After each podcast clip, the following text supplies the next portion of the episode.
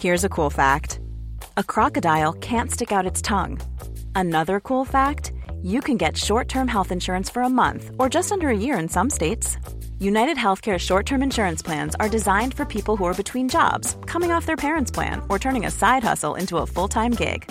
Underwritten by Golden Rule Insurance Company, they offer flexible, budget-friendly coverage with access to a nationwide network of doctors and hospitals. Get more cool facts about UnitedHealthcare short-term plans at UH1.com. It's that time of the year. Your vacation is coming up. You can already hear the beach waves, feel the warm breeze, relax, and think about work. You really, really want it all to work out while you're away. Monday.com gives you and the team that peace of mind. When all work is on one platform and everyone's in sync, things just flow.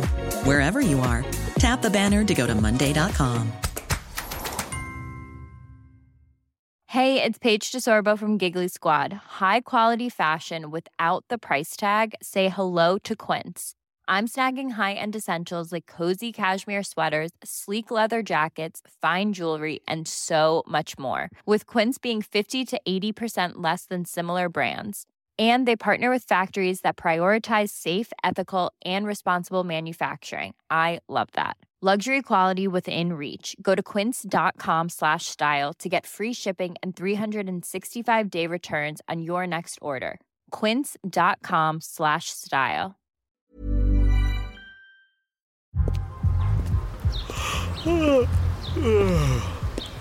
only thing better than grinding all night for your side hustle is your roommate picking you up with Mickey D's breakfast. The perfect pickup deal. There's a deal for every morning at McDonald's. Right now, taste breakfast perfection when you get a warm and savory sausage McMuffin with egg for just $2.50. Price and participation may vary. Cannot be combined with combo meal.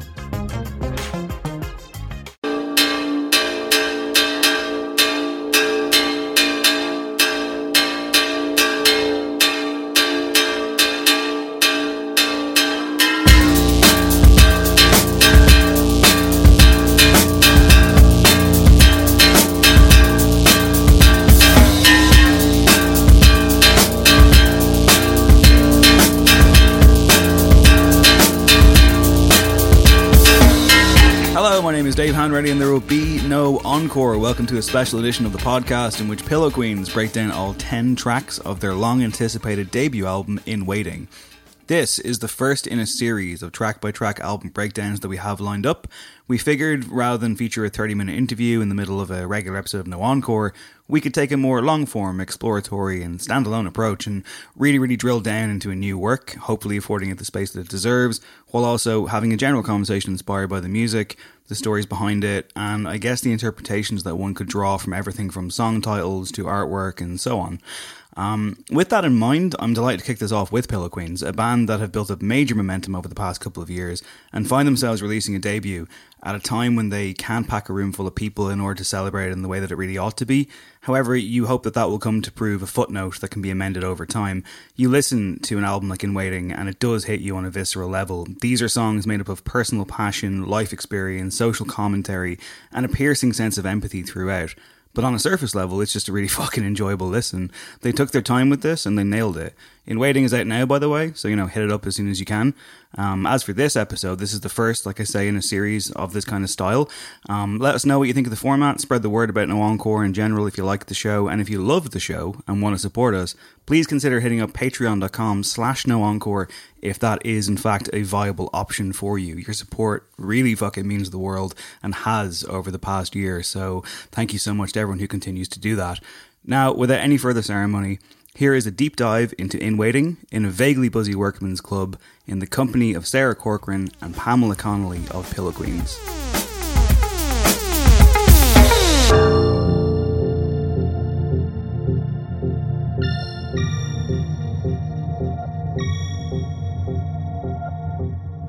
All right, delighted to be joined on No Encore by Sarah. Hello. Pamela. Hello. Pillow Queens, what's going on? You guys are deep into this press tour at this stage, and I'm coming along towards the tail end of it, just to wreck your heads a bit more. Yeah, we're excited to talk to you, Dave. Our voices are gone. No. That's good. That's, I mean, like that makes for really good audio. So that's what you want.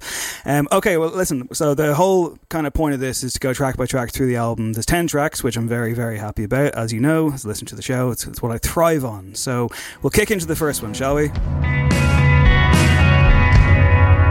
If you remember thinking about it, tell me that it's not by word or even to say that. If you remember a thing, they always say, spare me all the details, send me all your regales. If you remember a thing about it, show me on the playback word or even. That's Holy Show. It's some top lip syncing here in the background, which I'm very, very approving of. I guess, was there much debate as to what should kick off the album?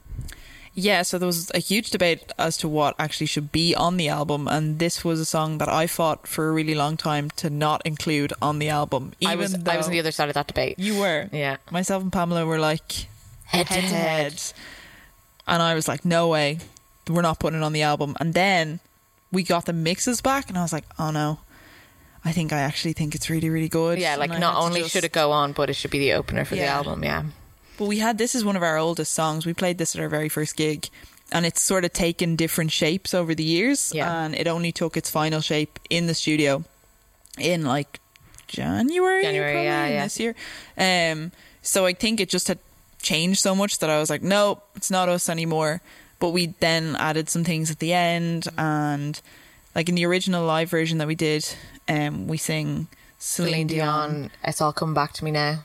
At the end, instead of what the current ending is, which actually works really well, and I think we should. It's fun, yeah. We should do a remix. Yeah. But we were just worried Celine might have an issue with that, so we had to take it out.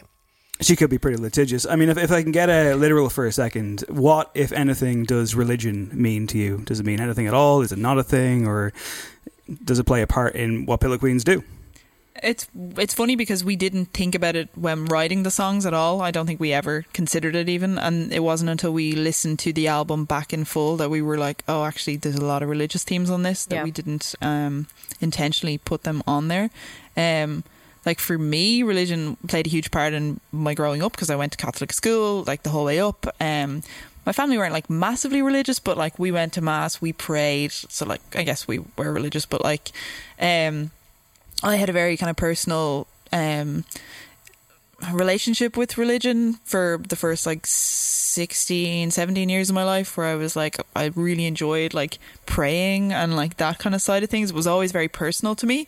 And then when I kind of started coming to terms with my sexuality, I was like, oh, actually Catholicism doesn't accept me at all, and like all of this kind of internal homophobia that I have comes from that, and comes from kind of being taught that homosexuality is what they use in the Bible, right? But it's wrong, and this is what I kind of came to realise. So then I had to really distance myself from religion, which was hard because it was like a really personal side of things that I just had to say goodbye to. So, yeah, it was kind of like a weird grieving process, I suppose. Yeah. I feel like I had like pretty much the exact experience as well, which I feel maybe is why the songs kind of intertwine together so easily, because I think most of us, well, I mean, you know what, most of us have a very weird past with religion. And regardless of whether you grew up in Catholicism, but what you grew up in was in a very Catholic country, and it doesn't necessarily make its way into the songs and lyrics in a kind of like active way of like I am talking about religion in this song. It's in our vernacular, I think. So like Holy Show, I wouldn't call a religious song. Holy Show is just using a religious phrase that is in the Irish vocabulary, and I think that is runs through the album as well. Maybe a few songs touch on it a little bit more than others, but for the most part, at least, like I think every song has a little bit of religious vernacular in it, and which I really enjoy because I just think it kind of I just like the phrasing of things. I like the to relate things back to maybe religious texts just for emphasis, if anything. Just it, not necessarily you're just like, I'm just going to be a Holy Joe and just be like, no, I'm just going to talk about, like in Liffey, it's like one day you'll have my head on a silver plate. Like, I'm not trying to go all Holy Joe, but I'm just like, I want to, you know, reference John the Baptist because I feel like this is where I want to go with this song. I think it's got feet washing imagery in that song. Oh, it does as well. Yeah, it's quite biblical, really. Yeah, and also kinky. Fortune, don't you know? You ruined it by leaving me outside in the snow.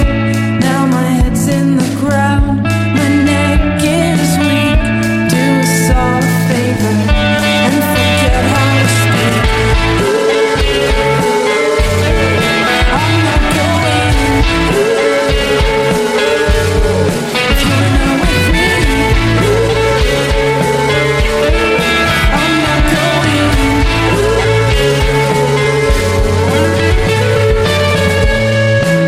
So, as songwriters, is it important to see the world? Does that matter? I don't think so. I think no. That's, end of question. No, but like I think like I definitely write lyrics from a very personal place, and maybe that is informed by my worldview on certain occasions. But for the most part, when I'm listening to a song back that I've written the lyrics to, I'm like, this is about like one specific night that happened to me. Like, I don't know how anyone else could ever relate to this because it's, you know, this was a night in February in 2018, and there was snow, and you know, like, and it was this night. It's not like representative of other things. But then obviously themes come into it that are like more recognizable or like more relatable. You talk though about the idea of relatability, and you might be like, oh, I mean, like this is my own personal corner of the world, who could possibly care? At the same time though, I think the vocals, like the harmonies, the melodies are automatically bring you in. And is that like a conscious songwriting decision, or does that just come naturally? I think it's conscious. It also comes naturally in the terms of the music that we kind of listen to in the past and what we find quite sonically pleasing. So, I mean, anywhere there's room for it, we really try to get harmonies in.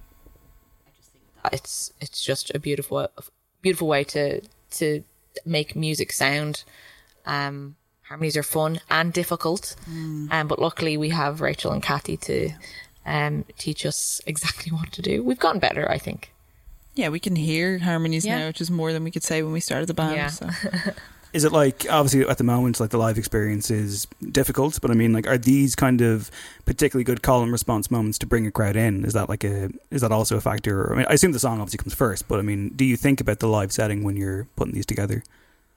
We do, in that we are sometimes reluctant, if we're recording a song, to add in certain things that we know that we can't mimic live. We know that obviously, you know, it's recording, you kind of have free range to do whatever you want to do. And there is a lot of that in the album as well. Like there's like organs and inland pipes and stuff.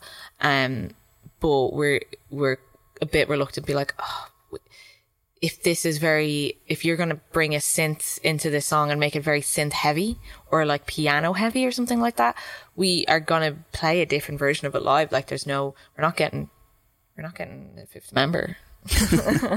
Ain't gonna happen. I'll stop the audition then, it's fine. Yeah. Don't worry about it. But I mean, I guess like it kind of follows on, and it is a through line through the record as well. I mean, I don't know how you guys feel about the idea of subtext and somebody drawing their own completely different opinion from what I love that. Yeah, I mean, yeah. I, like as a reviewer, it's something I do all the fucking time. But I mean, I guess, you know, two songs in now, I mean, like I think about the idea of Pillow Queens arguably being a band that we point to as representative of a more progressive Ireland, and we can get into the whole thing later if you want to. But I do feel like you're just as interested in asking questions of the past, not necessarily just where we are today and where we're going. Is that also part of the upbringing, or is this like, you know, an interesting musician kind of aspect to explore, almost like a journalist or something? Well, yeah, like I mean, I think like hindsight is 2020, so we can look at the past and be like, we should have done this differently or we should have done that differently. And I feel like we're living in a time that on paper Ireland is looking like a really progressive country, and it looks like we've made leaps and bounds progress wise, but we know that that's not true. That's not actually what the reality of Ireland is and living in Ireland is at the moment. So I think it's really great to kind of definitely examine the present with the same lens that you've examined the past with. So like, okay, you know, obviously these things are looking great on paper, but what's the reality of the situation of actually living in Ireland today? I think as well, nostalgia is a big thing, especially in Ireland and Dublin.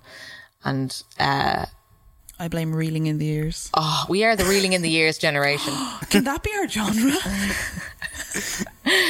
I mean, maybe that's what I want. I want Reeling in the Years 2020. Holy shit, or what, any song from the album playing in the background of, I don't know, some sort of, not a bombing, okay? Don't want that. Maybe something... Have we had a bombing this year? Oh, Jesus, now I've said it. Let's move on to the next track. I wish I could have known I'm the one that never gets old. This Southside city never skips a beat. Boiling, sitting sweet in the passenger seat. Going home and growing strong. The silence is so soft, I'm gonna be free.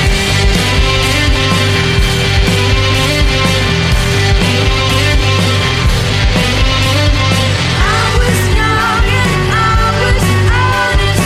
Me and all your father's daughters. Laid aside the tide to take us. Kiss me bright and fall.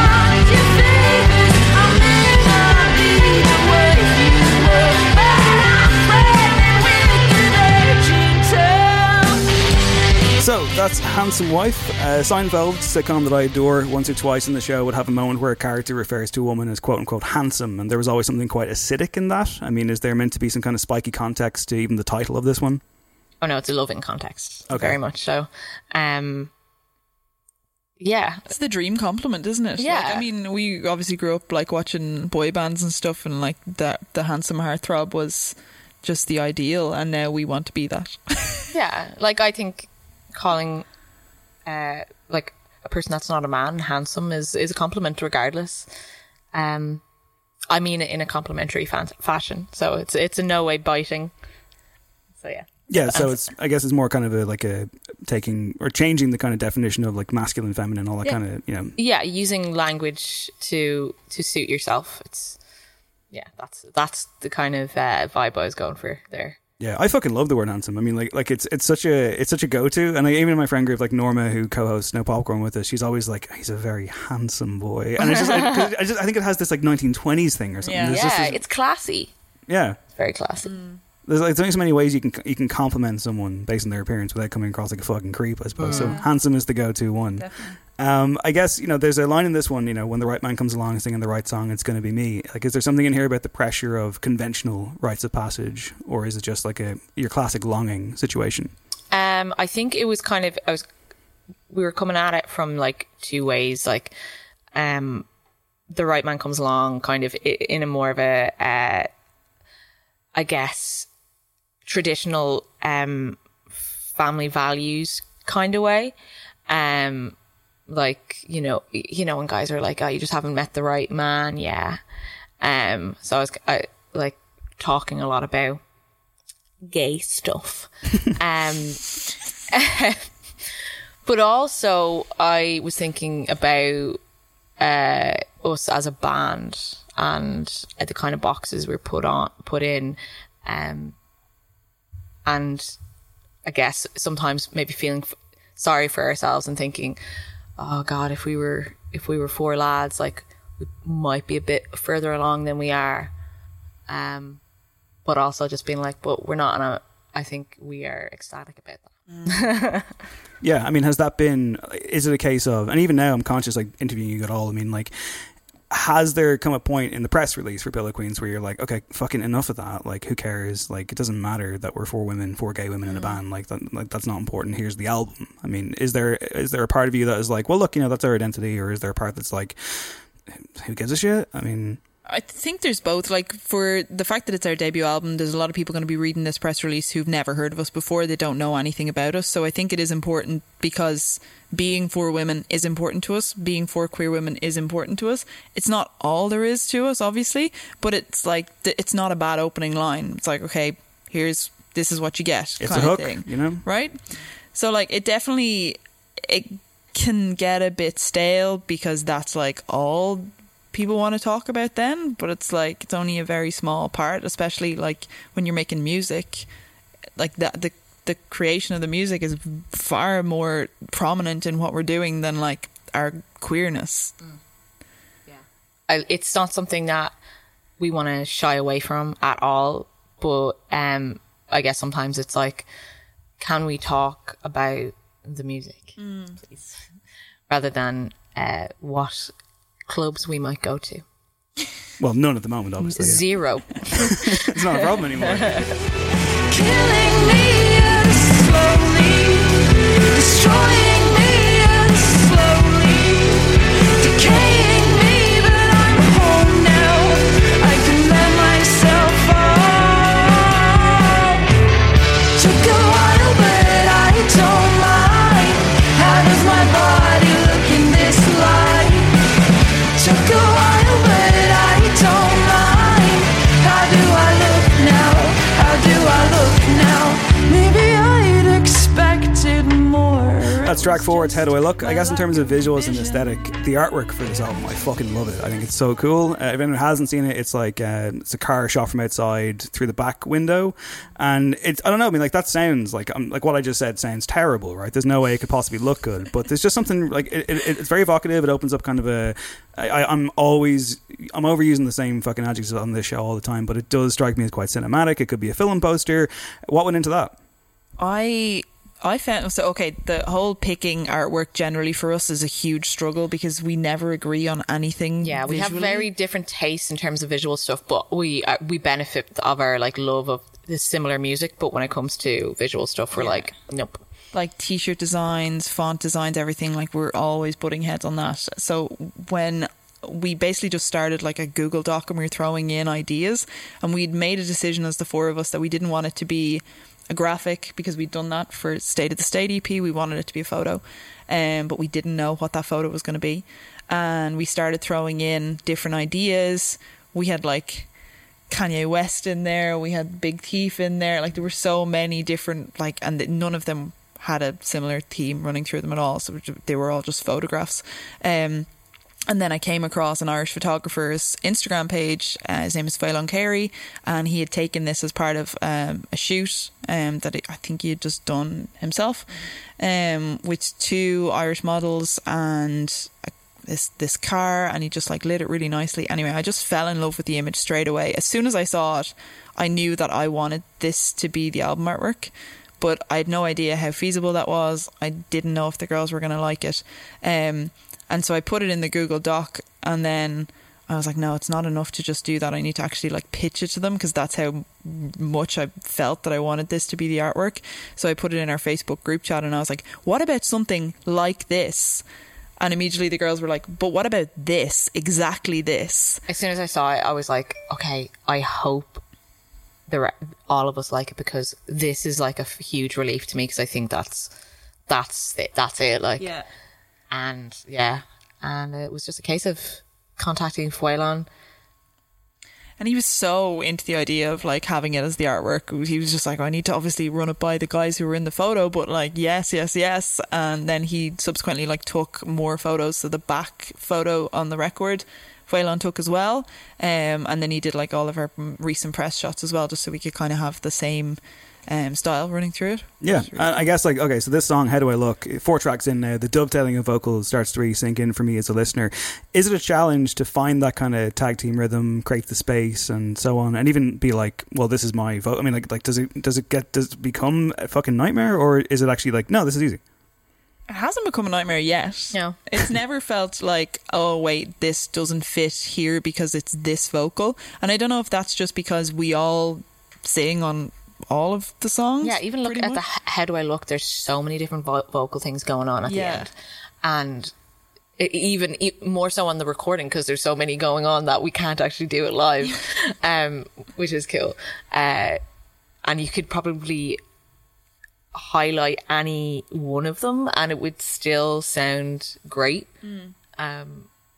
So far it's just been more beneficial than anything to have this many voices and be like, hey, how about we like have a competing melody here and it will sound good and it's kind of trippy. And yeah, so far it hasn't been a problem. It's only been a solution to things for the most part. It's great live as well, because you can just take a bit of a back seat. Like, so you do one song where you've really pushed your vocals and then it's just like, let's move on to one of your ones.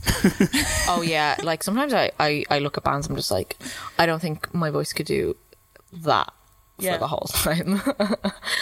I've been listening to some songs lately that make me miss live shows and, dare I say it, festivals, where it swore I'd never go again, but I'm kind of like, oh fuck. But the middle eight of this one really brought that feeling to bear. Is that like, I know I've been, and it's kind of a shit question and everyone's answering it, but I mean, like, putting out an album, let alone your debut, at a time when you can't have, because Pillow Queens gigs are known for being communal and being, you know, quite raucous. And in workmans. Yeah.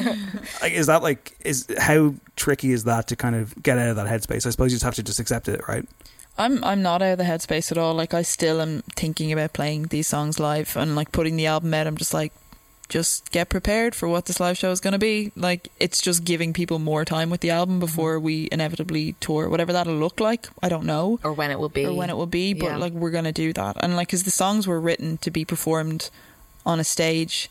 They were written to be performed on big stages. Yeah, that was we're like, hey, make sure that this can sound like if we mayhaps got offered to do a stadium show, that it would make sense for us to be there.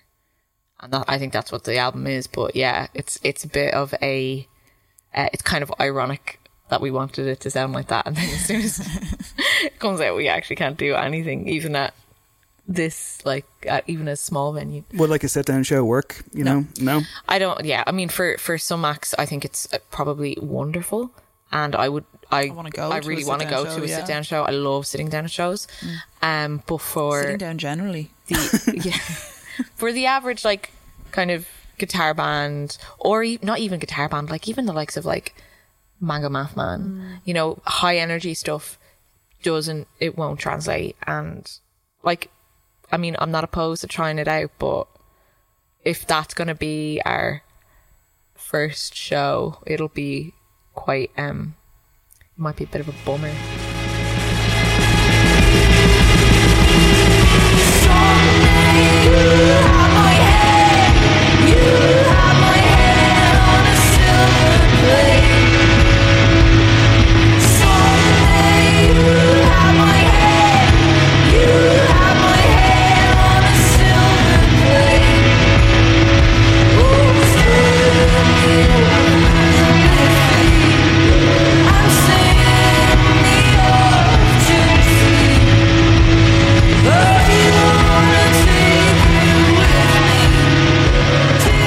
That's Liffey. It's halfway through the record. Sarah, off mic, you said that this song gives you anxiety. Yeah, it does. I was listening. I said it kind of makes me feel like I've had 4 coffees. But I don't know if that's like, it's sort of an adrenaline thing as well. Like, I really want to play this one live. And every time I hear it, I can feel that energy pulsing through me that I just want to be on stage playing it for people. And I want to be on stage playing it for people who have heard it and have never seen it live. Like, I've just like created this event in my head where people are like dying to see it live, because that's how I respond to an album. I'm like, oh yeah, this is great, but I can't wait to see it live. And I'm so excited to have that experience of Liffey landing with an audience live, because I think it's one of our most special songs. Yeah. I don't know if you've ever experienced, like, when you see live music and or like a certain song or even just a certain act, and you have that feeling of being like completely overwhelmed. And what I want for Liffey is I want to have at least one person in the room to have that feeling when we're playing it live. It's like Rachel's going to have it. Rachel will be crying behind the drum kit. Oh yeah, I was like, I don't want to give anybody a panic attack or anything, but like, you know, I've only ever had that feeling once or twice. And with who? Sophie and Stevens, and when I went to go see Grease in the Board Gosh. Oh my god. Have you ever cried at a gig? Yes. I cried at Mitski in the Tivoli. I was there. I didn't see you cry, but hell of a show. It was a hell of a show. Oh my God, incredible. And I also cried the first time that I saw Hop Along play, which was in a venue in London, and I bawled my eyes out. And then I met Frances Quinlan from the band after, and I cried again, which is not a cool thing to do. And especially like as somebody in a band, you'd think you'd get over that. You're just like, they're just a person, but no. You're still like completely starstruck and you're like, this means so much to me, oh my God. And then she signed the record. God, I cried at a Brand New gig, but we can't talk about Brand New anymore, we won't. I haven't cried at a Mogwai gig, but I did write on this one, big fucking Mogwai vibes off the guitars in this song. Nice. Yeah, we've never gotten that comparison never gotten that. That's Cathy McGuinness. Yeah, fucking Shreddy McGuinness. Catchy McGuinness. You don't know what she's going to come out with. No. The track is over 5 minutes long. It's one of the longer numbers on the record. I mean, it's an important... We cut that down really, as well. Really, really long. We could have played it for 14 minutes, I think. Sorry, I'm squeaking. I'm so sorry. It's the chair. It's the apparel. But hang on, is that ever a concern? Like, was there ever any kind of... And we'll get to Donna Mead later, of course, but was there ever any kind of like, oh, can we just have like a fucking 15-minute post-rock song? Yeah. So the main reason that we were cutting the songs down at all was because we had the idea of having...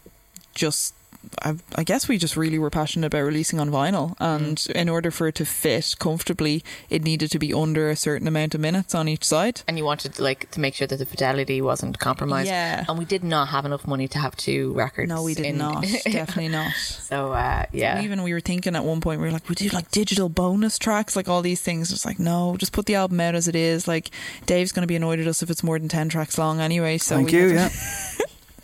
So, you know, we had to do that. But yeah, like a big part of it was we wanted our first album to be like a vinyl release that was as high quality as it could be, which meant we ended up working with a pressing plant in Germany that we'd gotten like samples sent over and everything. So luckily, all this happened around lockdown when we just had so much time to invest into like the sequence and the different paper thickness of the vinyl and everything. Like, there's so many things. Oh, the exciting stuff. Like, yeah, exactly. The admin. The band admin. We're so good at band admin now. But yeah, like I think that was a big reason for it. We'll probably still play Liffey for like 14 minutes live. Oh yeah. It's a dog's life. Living off scraps, a dog's life. Slip through the cracks, we dream of self-sufficiency, we lead. A collective deficiency we need. A whole new space around we breathe. Here's your life without all. That's track 6, A Dog's Life. Is it fair to say that's one of the more whimsical ones? I got kind of like a playful Pixies thing going on. We have a dance for it as well. We do have a dance for it, which we took from Lisa Simpson. Yeah. So whimsical in that regard. Maybe not so much in subject matter. Because it was written... Bit of a dark comedy, this one. Yeah. Written about the housing crisis, I guess, predominantly, which isn't a great scenario to be living in. Not whimsical, certainly, yeah, no. No, not really. Probably in an Irish way where you find humour in anything, just really. Just kind of laugh at everything, don't you? Yeah. It's like, God, isn't this terrible? Yeah. Let's write a song about it. I'm completely broke. Yeah. Gas! Is that itself, though, kind of a tricky thing to do? I mean, like, not to get all social commentary on it, but also, of course, you're paying attention to the world around you. Do you feel a sense of responsibility when it comes to that kind of thing? Like, in a way, yes, insofar as, like, you have a platform, use it wisely. But it's definitely not a conscious thought when we sit down to write a song. Yeah. Like, have we used enough, you know, political motivation in these lyrics? We need a social issue song. Yeah, we've never done that, and I think it would be... we wouldn't be able to do that. It'd be disingenuous, stifling, creativity, for sure. I don't think I'd be able to do that. And also, it wouldn't be fun. Like, if you're not actually singing about something that you care about, or that you've at least had a really kind of emotional response to, then like, what's the point in singing? It must be hard to find the balance, though, I suppose, because obviously it is coming from a place of sincerity. But again, like, what if someone's like, woke or whatever? You know what I mean? It's just like, how do you win? You know, like, how do you possibly like you want the truth and the intention to be there in the song, and it does come across, but you know, are you ready for people being like, that's them just trying to get a bit of fucking attention for themselves. Not that I'm suggesting that. I mean... I think you're the only one who said it. Yeah. Well, I guess I am suggesting it, so... But is that, like, that's kind of a conflict that everybody's going through every day these days, to be like, oh, you're just pretending to care about that social justice issue. You just shared that thing on your Instagram so people would think you're woke. Like, everyone's dealing with that kind of balance of, okay, but if I don't post something about it, are you going to think that I don't care about it? And if I do, are you going to think that I'm only trying to ride on the coattails of a movement? Like, where's the balance? Everybody's trying to kind of find that themselves and, like, figure out what they can actually do and how much, like, social media or a song or a tweet or whatever, like, what is the impact that you're actually having there? Is there any? Are you just doing it for social capital? I hope not, but, you know, certain people maybe are. And in terms even of song selection, because just going on what you were saying before as well, I'm curious as to, because you hear stories all the time like, oh, we had 400 songs and we had, like, you know, like, it was incredible. I mean, like, how, like, was it tough to get down to 10? Was it? We didn't have that many. 12 and we took 2 off. That's pretty good. Yeah. Like, we could have just kind of went back into our back catalogue and thrown them in as well, but they were never even a contender, really. We knew we weren't going to be going, and, you know, putting fucking Wonder Boys on it. Although that was suggested Wonder at one point. Boys wouldn't be that strange. Yeah, it wouldn't be strange. I mean, it would have been great if we had loads more, but you kind of have to, I guess. Time is a thing. I mean, if we were in a studio for a month, just all together, it'd be different. But, like, you'd be okay. You're in there for 5 days. You have to do this amount of songs. I don't think I'd love that either. You know, like, that would feel like a really sort of thought out, meticulous way of writing, which I don't think is how we write at all. Yeah, I think we don't. Very, like, go through stages where it's like suddenly, like, Pamela will arrive at practice and be like, I have 3 new songs, and it's like, what? How? How did that happen? Like, what have you been up to? Yeah, is the studio, like, the recording aspect of it, like, when you're in that kind of space, is that an inspiring place to be, or is it a case of, no, this is, like, work, we have to just fucking hit our marks here? It's both. Yeah. It can be the most inspiring place in the world, and it can also be the last place you want to be on earth, because it's quite boring. Like, the recording process is boring unless you are doing something. Mm-hmm. Luckily, where we recorded it is beautiful. Mm-hmm. And we enjoy Tommy's company. We love Tommy. This is Attica, is it? Yeah. Tommy McLachlan. And his whole family, really. So, you know, we can make the most of it. But yeah, like, it could also be somewhere that, like, changes how you thought a song was out of nowhere. So, like, kind of take the good with the bad. It's mostly good.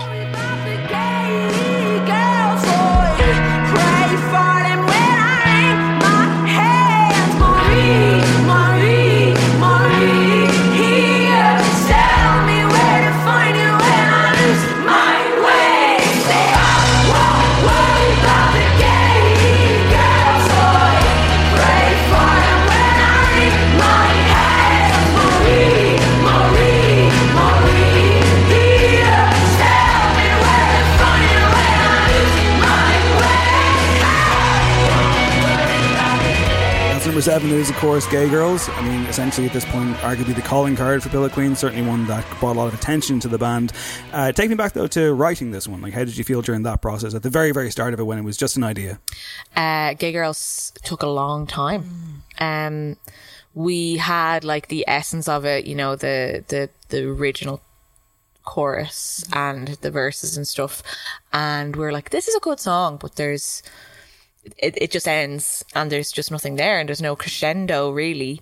And that was an issue. We didn't have the kind of stand up from your stool moment, Westlife kind of thing. That's what we were going for. We referenced them so much right in that song. We're like, yeah, but if we do the key change here, is that a bit when you're looking like that? Yeah, no, that's a good pop moment. Yeah, had no idea how to do a key change. No, had never really done it before, and now I think we do it all the time. Are we talking, sorry, Westlife post or like with Brian? With Brian. Yeah.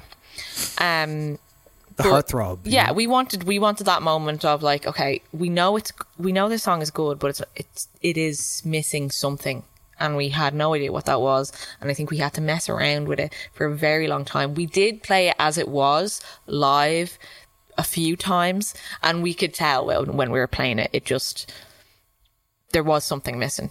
And then I think it was when we were just practicing in the room and we kind of like just kind of naturally came to this like key change crescendo, very chanty, quite Pixies a little bit, like kind of. Yeah. And then it all just kind of, the only thing that we had to work out was like, how long do we go on for?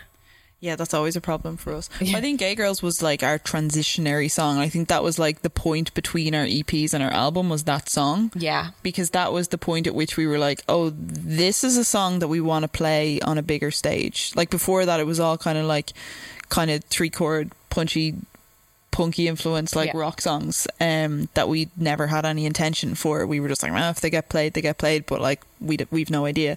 Whereas when we wrote Gay Girls, it was kind of when we'd started playing bigger venues to like bigger crowds. And suddenly we were like, oh, we could actually write a bigger song. I also think it kind of made us know what we wanted the album to sound like. And the kind of like, it's warm, but it's big. And it's well thought out, and going forward, we're like, okay, this is our reference for the album. Yeah, it was the first time we worked with Tommy up in Attica as well, so it was kind of like his stamp on it as well for the first time. Finding that particular moment, the chant, the union, the whole shout along key change moment, is that euphoric or is it terrifying? I mean, is it hard to kind of commit to that?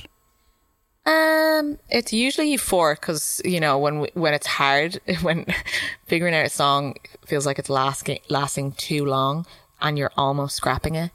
When you figure it out, it's a pretty much a eureka moment, and you kind of, you're really thankful because you're just like, Jesus, we were about to throw that away.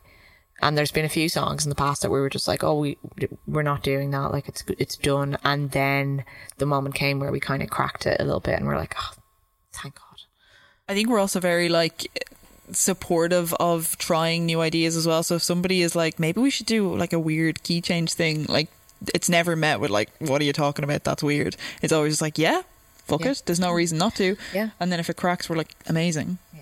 The reaction has been absolutely huge from all fucking corners of the world, all types of people. I mean, how do you find that kind of, I assume you have people messaging you saying like, thanks very much for writing this, I guess. I mean, like it's like, it is a song about representation, of course. It's a very defiant song. I thought like there's a joyful riot here at play, I think. Same time though, going back to what we said earlier on about this quote unquote progressive Ireland that's not that progressive. I mean, how do you feel about Pillow Queens being arguably boxed in as like poster girls for a movement? I mean, like, you know, you're a rock band in one sense, but you're also four different individuals who happen to have written this song, which again I think for a lot of people does give them a lot of power. Yeah. Is that a thing that you think about, or is it just like, look, fuck it, man, it's just a great song?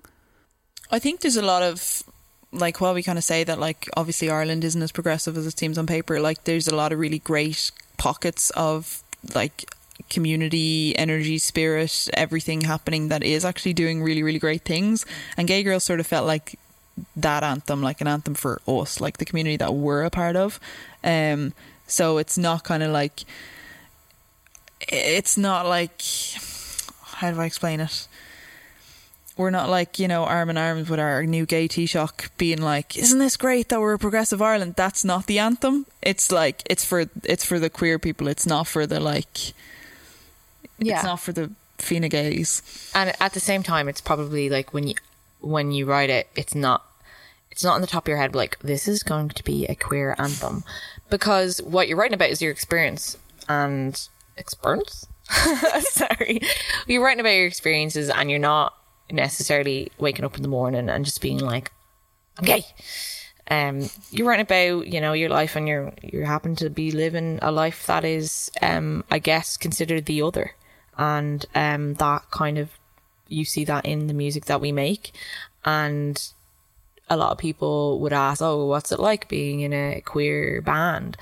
And our answer is like, well, we don't know, because we don't know anything else. The same thing as being like queer in a supermarket. It's just like, you don't know what it's like to not be queer in a supermarket. Yeah. So how can you comment?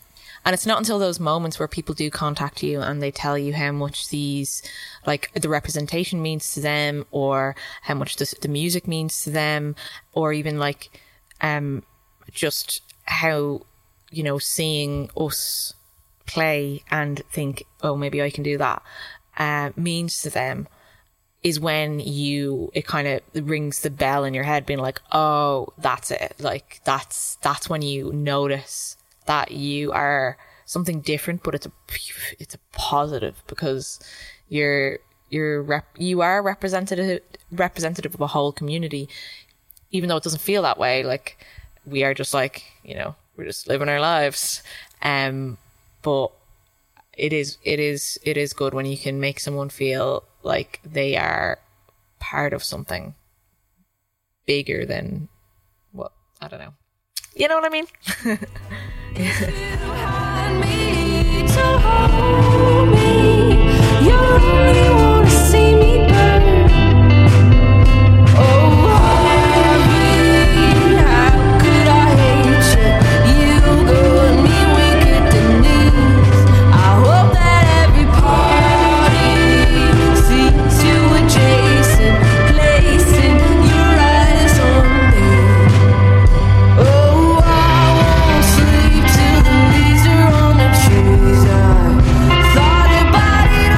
Harvey.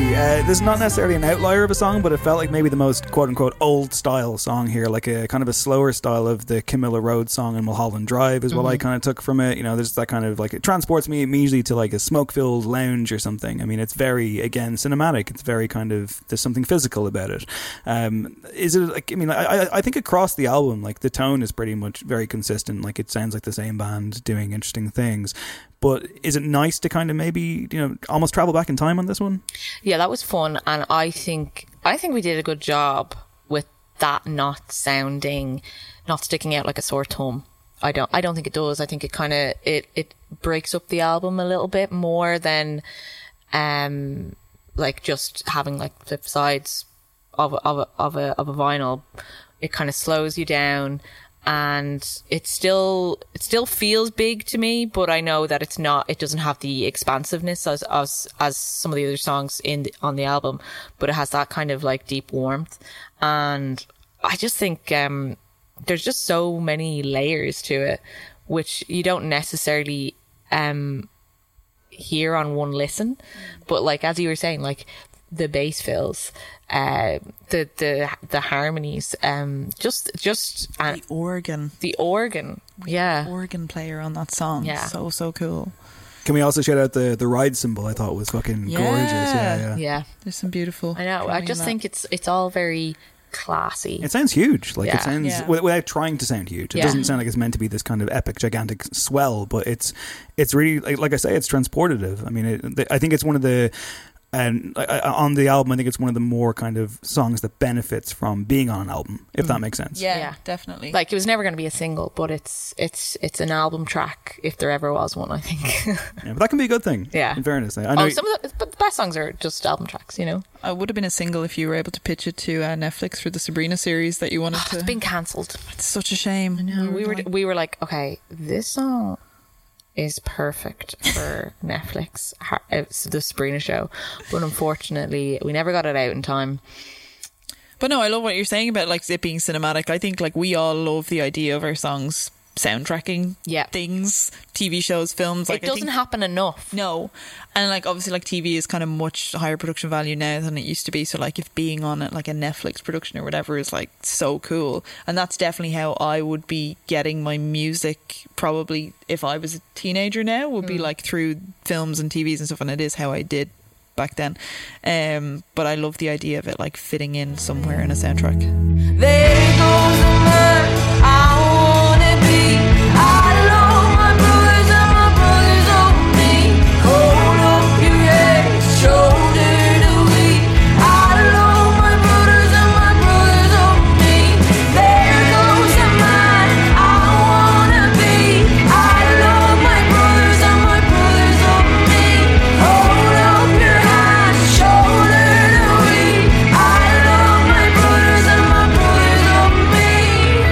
So that's Brothers. This was a previous single. I was supposed to interview The Blaze, the French duo, who I'm obsessed with. I liked your picnic about, I think it was 2 years ago, and it didn't happen. And I remember my friend being like, look, all you need to ask them is just go up to them and like take a breath and then be like, masculinity, and unfortunately it never got to happen. So I guess this is like my nearest equivalent, because this is a song about brothers. I mean, I remember the line that was doing the rounds at the time when it was out in the sites was stuff like, it's Pillow Queen's ode to the men in their lives and to the idea of men, I guess, expressing emotion. It has a fucking stunning video along with it. You know, like so much of what you do does lend itself to the visual.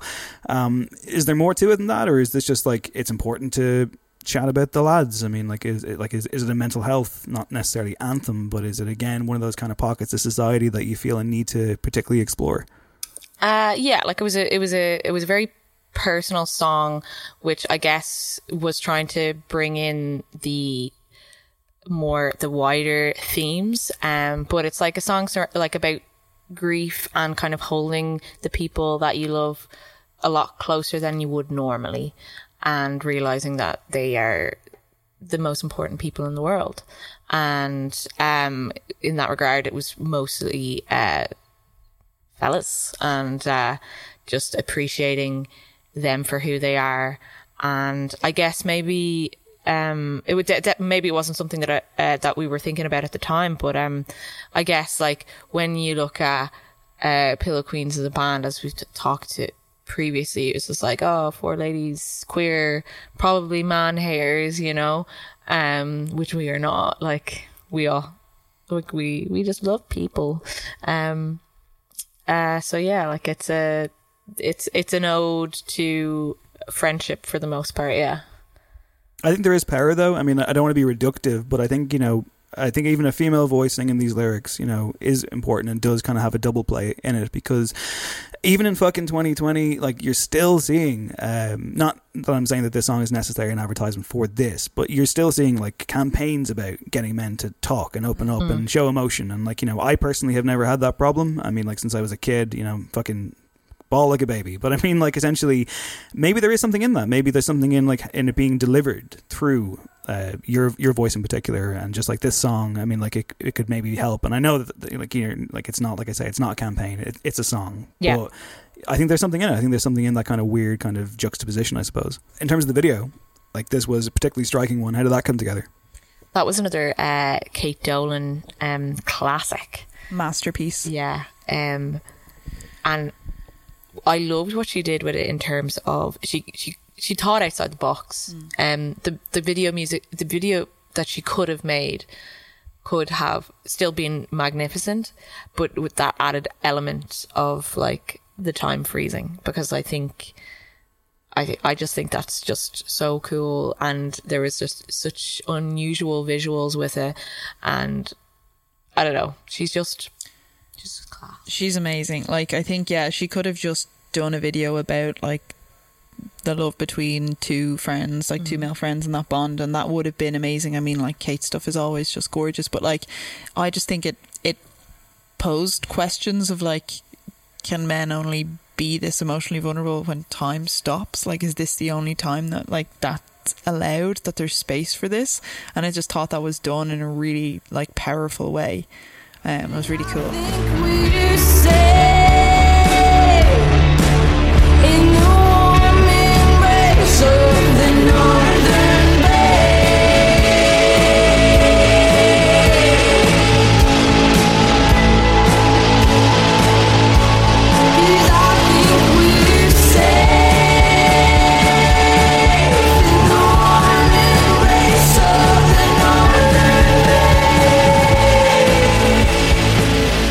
Those individual notes, they're fucking beautiful. This song is Donna Mead. It's the closer, and it's my favorite song on the album. Yes, mine too. I had an immediate reaction to this one. I was like, oh Christ, this is exactly what I like. It's got that thing I find hard to put into words. I just felt this thing wash over me and go through my entire system. I guess writing songs about, or even in tribute to, Dublin in 2020, is that tricky, or is it a case of just go with it? I mean, if you can talk about it or like reference it in a way that doesn't feel like you're just doing it for the sake of it, and there's actually not even a thought behind it, but like, you know, I'm referencing this place because it's part of my life, or, you know, it's part of the story that I'm trying to tell. I always got jealous of like American acts putting, you know, state names or even town names in their songs, because I was like, Jesus, there's such lovely sounding names in America. I'm just like, what can I do? Like Fingless. Hey, don't start. And I was like, okay. And I think very early in the band, I had said, like, okay, I want to write a song about Donna Mead. And I always had that chorus, but I never did anything with it. And then it just kind of was constantly following us for a while, but it wasn't until directly before we went into the studio. It came with us very new. I think it was the last song we wrote before we went into studio, and it wasn't even fully finished yet. It was written somewhat in the studio, because I have the like acoustic demos on my phone where you and Kathy were jamming and you're like, press record. And that was in Tommy's house. Oh yeah, yeah, it was actually mid album making then. And so what was the question? Well, I guess, I mean, like, was it important to have a big ending here? Yeah. Oh, definitely. I think we knew when we finished up that was what that was going to be the ending track. I think it was a flip between that and Liffey, maybe. Yeah. But I think Donna Mead made the most sense. Mm-hmm. It was the impact at the end is just a lot, and we had free rein to do whatever on that track as well. Mm-hmm. We were just all given access to the live room. There was like 10 amps set up, every guitar pedal was switched on, and it was just like go crazy. And like we were just creating feedback and noise, and because like, it was a song we hadn't done live yet, so like we didn't even have an idea we didn't put it in that box of like playing live, that we just were just like, okay, well, let's just fill it with noise and fill it with like vocals, like to fuck.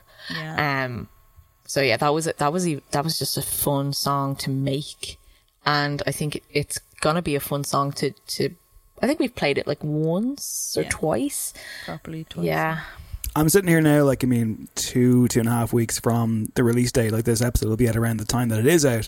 And I know you know, listen, again, thanks. You guys have been fucking blitzed with like interviews and stuff. But you must be wrecked. But I'm just curious, like, I mean, after so long, I mean, the album's called In Waiting. People have been waiting quite some time for this record, so. How are you feeling? I know it's the most basic question of all time, but like, it's your debut album. I think it's going to really fucking... I think it's going to do a lot. Like, I really, really do. I think we'd love it to do a lot. We'd really love it to do a lot. Yeah, I think we have our hopes up a lot, and I hope that it does what we want it to do. Yeah. But if it doesn't, I'm still very proud of the record. Yeah, me too. Absolutely. Yeah. But we're dying for it to do really well. I mean, like, I think a lot of people wouldn't admit that. I mean, like, why does that feel almost confessional, you know? We put so much work into it, and I think any person who's in a band, or even in just like a musician, and especially if it's their first album, there's so much pressure put on musicians when it comes to their first album. Maybe more pressure than is really, you know, than there really should be. But, you know, people are like, oh, you got to do well with your first one, get your foot in the door. And it's also something that, like, throughout our career in Pillow Queens, it's always been like, yeah, but the album, when the album happens, you know, that's, you know, we need an album, etc. So we have kind of built that up as well. So to say we're definitely nervous. I'm definitely nervous, but I'm so excited as well. You know that you're going up against Sophie and Stevens, right? And Idols. Róisín Murphy, yeah. And just, that's to name a few. Machine Gun Kelly, of course. You know, the big ones. I think it was mentioned early on of who was releasing on the date we were, and they're like, do you want to change the date? And we're like, we could release the week after, and it's probably another list of fantastic musicians. So, like, you know. But it feels right. I mean, even being like releasing on the same day as these incredible artists feels good. Like, yeah. I'm excited to do it. It's not as if, you know, we're not going to do in a Top of the Pops Blur versus Oasis kind of scenario, though I would love to be doing that. You know, it doesn't really make a difference. It's not going to be that our audience is like, I actually don't have time to listen to the Idols album and the Pillow Queens album. You have a lot of fucking time, so just listen to them all. Nobody's working, you're grand. Absolutely. Well, listen, congratulations to you both. Congratulations to the rest of the band. I think it's a fucking great album. Well done. Thank you so much. Thank you.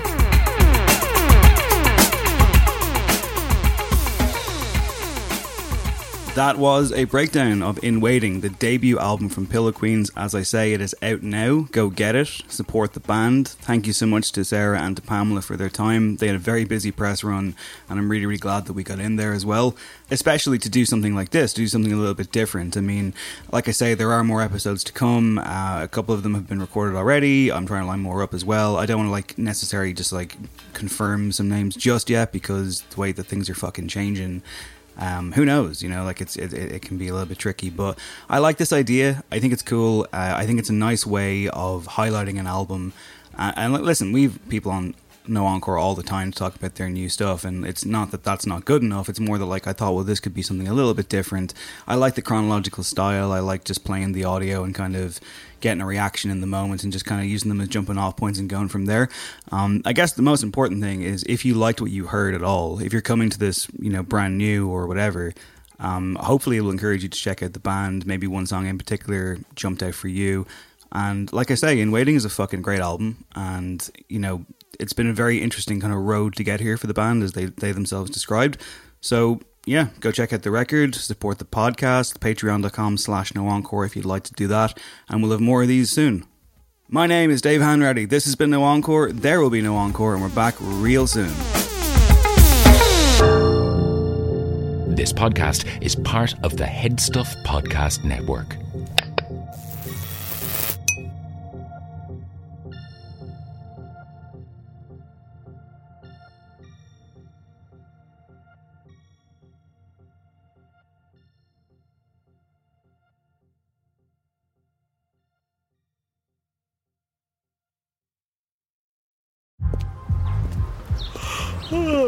The only thing better than grinding all night for your side hustle is your roommate picking you up with Mickey D's breakfast. The perfect pickup deal. There's a deal for every morning at McDonald's. Right now, taste breakfast perfection when you get a warm and savory sausage McMuffin with egg for just $2.50. Price and participation may vary. Cannot be combined with combo meal. Planning for your next trip? Elevate your travel style with Quince. Quince has all the jet-setting essentials you'll want for your next getaway, like European linen, premium luggage options, buttery soft Italian leather bags, and so much more. And it's all priced at 50 to 80% less than similar brands. Plus, Quince only works with factories that use safe and ethical manufacturing practices. Pack your bags with high-quality essentials you'll be wearing for vacations to come with Quince. Go to quince.com/pack for free shipping and 365-day returns.